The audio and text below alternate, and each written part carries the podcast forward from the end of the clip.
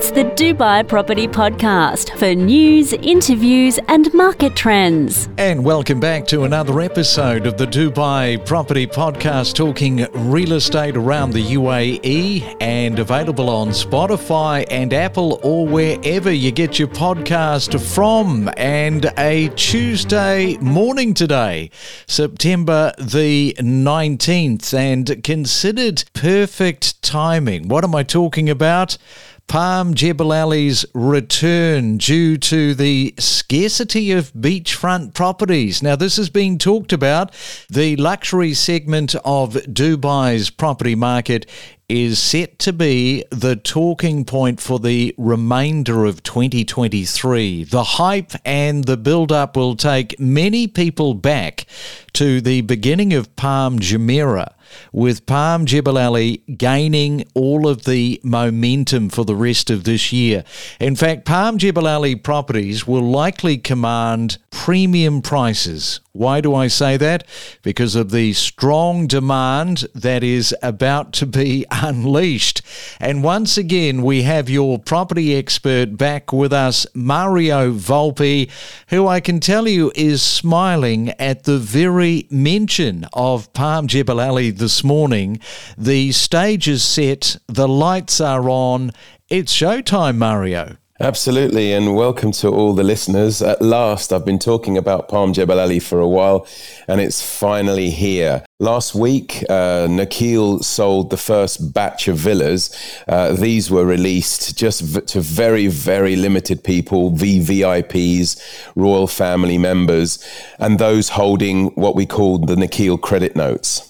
Credit notes. So, what are those? Credit notes uh, was an anomaly that uh, that was developed by Nakheel several years ago. So when Palm Jebel Ali actually was uh, put on hold, a lot of people had actually you know put a deposit down uh, and were were buying properties there, which then of course at that time looked pretty bleak because things weren't happening.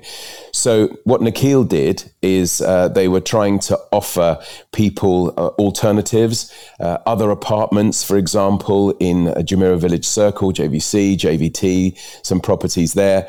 And those that didn't want to swap the products uh, of Palm Jebel Ali to these apartments were given credit notes to the value of what they had paid.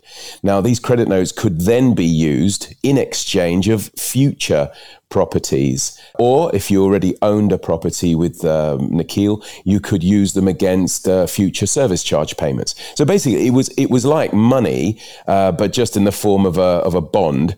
And what was really funny is that people needing the cash but didn't want to buy any property from Nakheel at all were selling these openly through brokerages for sort of under uh, under the value of the face value. So if you had, for example, a two million dirham credit note, some people were selling it for one and a half million, but of course it was worth two million.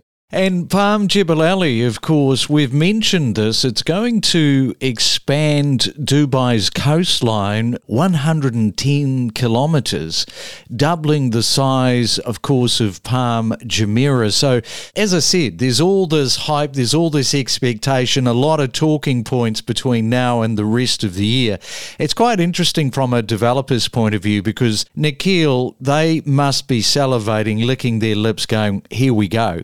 Yeah, definitely, and I've said it before. This is this is a world event, so th- th- there's a lot to, to, to, talk through here. Uh, this is this is a definitely definitely a world event. All right, so let's do a little bit of a run through in terms of the villas and what people can expect to get their hands on. They're going to be launching uh, two types uh, of uh, each category of, of these villas.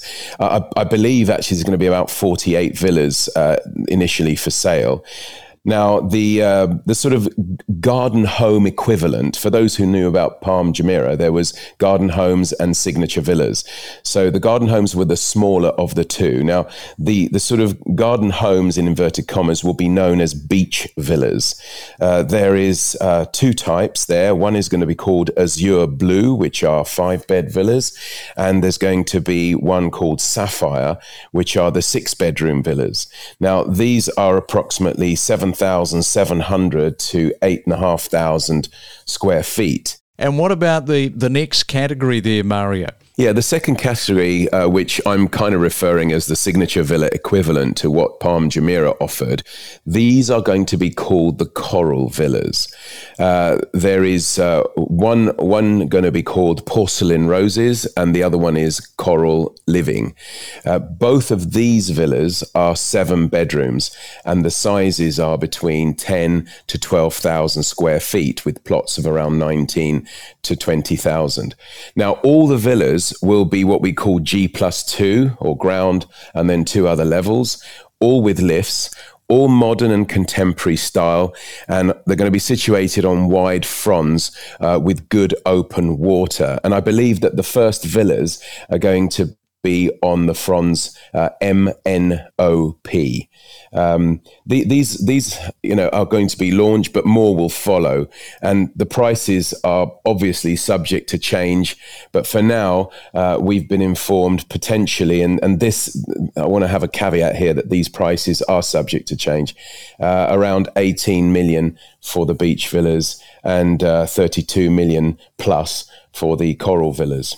Yes, definitely sounds exclusive, and of course the the luxury market are going to be well catered for. And Mario, let's just come back to the Azure Blue and talk a little bit more about what you're getting in this particular villa. Yeah, so this is the five bed villa.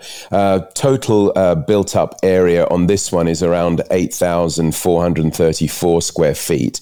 And uh, the, these are going to be what's known as mid number villas available.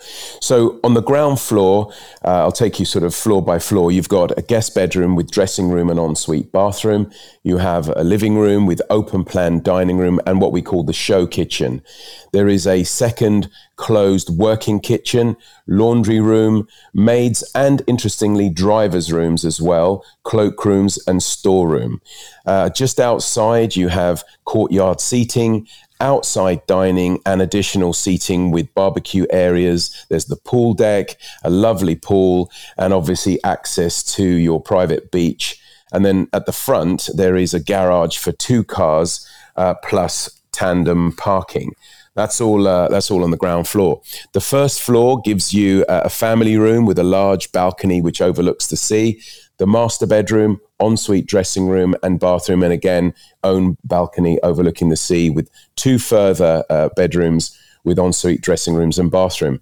And then you've got the second floor, which gives you the fifth bedroom with ensuite dressing room and bathroom, access to a large terrace with sea views and an amazing roof terrace, again, with access to uh, the large terrace as well. And there's pantry and cloakrooms on this level as well.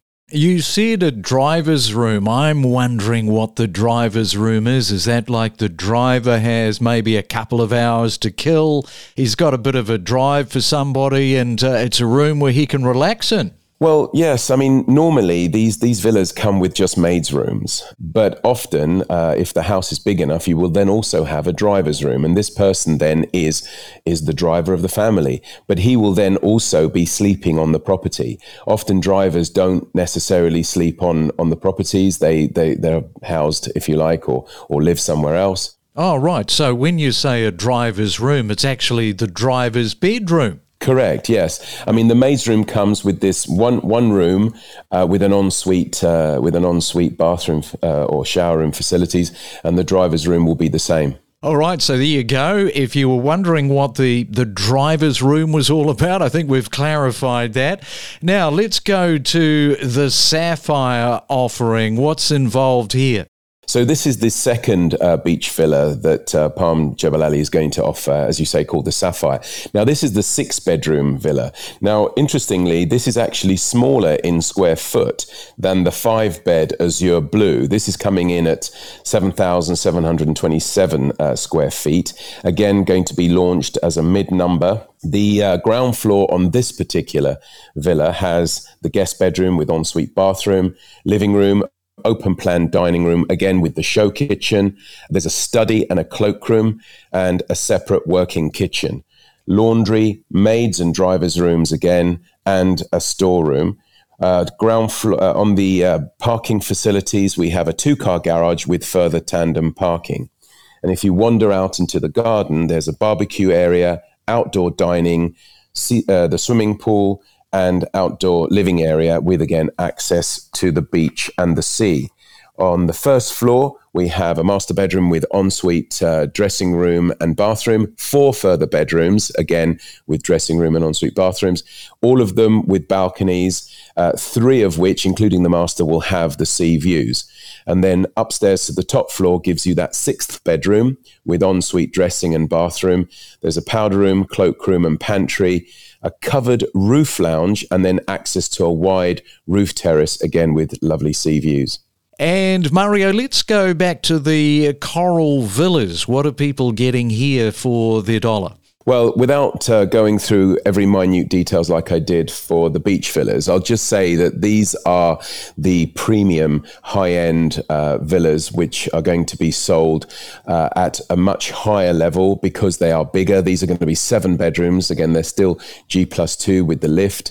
Uh, these sizes, you're talking around about 11, uh, 11,500 square feet, and they'll be sold on the same fronts that I mentioned, but these will be higher numbers. Garage for example, will will have extra parking spaces. There, there are going to be extra rooms. Uh, you know, there could be a library instead of a study. It could be an office. Uh, but there are seven bedrooms and on a much larger plot. So you're getting a lot of uh, a lot of bang for your buck with these with these types. Mm, wow, there's uh, there's a lot of detail there, and we're just at the very beginning of this whole project, of course, which was a revised master plan following the the pause back in 2008.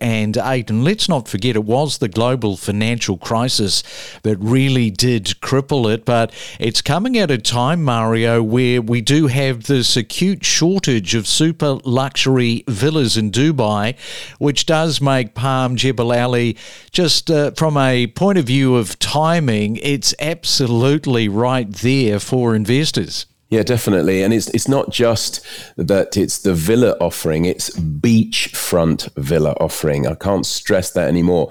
That's what people want. There are there are many uh, projects which offer, you know, townhouses and villas propping up everywhere. But it's the ones that either face the sea or are near to the sea or in this case on the sea uh, that are that are the most sought after ones. And that's why I say it's going to be a world event because the whole world is looking at this. Uh, Dubai has been an absolute success story and continues to be. And when you offer these kind of villas to the market they are bound to sell out. In fact there's going to be like a massive bun fight for these. It's going to be very difficult to get hold of them because uh, often they, they probably have already sold before they're even launched all right, so that's quite a lot of information coming through there for Palm Jebel Ali. Coming up on Thursday, just changing topics, I'm going to be talking with Lillian. Now, now Lillian has sort of offered all sorts of different things up for particularly people on this track of moving to Dubai from another country, taking up real estate. I, I think the audience knows who Lillian is, but what they don't know, Mario, is that she is coming to work for you you? Yeah, this has been an amazing success story um, as a result of the Dubai Property Podcast. I mean, I didn't think for one minute coming onto this show would would actually help me in actually adding to my team. Uh, so yeah, Lillian uh, reached out. And I'm delighted to say that she'll be starting uh, very, very soon next month uh, from her journey all the way from Australia to, to Dubai. And uh, I'm really looking forward to, to her success in, in my team here AX Capital. And uh, just finally, tomorrow, DIFC Living. What's happening here? People can get their hands on apartments? Yeah, this is another uh, very sought after uh, project that uh, is first of its kind, which has been uh, sort of talked about all of last week as well. And, and tomorrow is the actual uh, launch. So, tomorrow you can get hold of uh, some apartments actually right in the center of DIFC. And what's great about this is that you can buy a property here and literally walk to the office because there's going to be walkways, it's all going to be linked to the Gate Avenue, first of its kind there's only offices there. This will be the first time residential towers there. May not be the last, but for sure it's going to be a super, super success. All right, so there you go. As always, Mario Volpi, extremely busy on the ground, a real estate professional. Enjoy your Tuesday, Mario. Thank you very much, Craig, and I'll speak to you next week. Thank you. We are more than just a real estate podcast. We cover a multitude of subjects, including property data, current buyer seller sentiment, and the mood of the market. Follow each week all of the main talking points and know your property. We talk to some of the most influential figures in the real estate industry, from leading commentators to investors to real estate principals on the Dubai Property Podcast.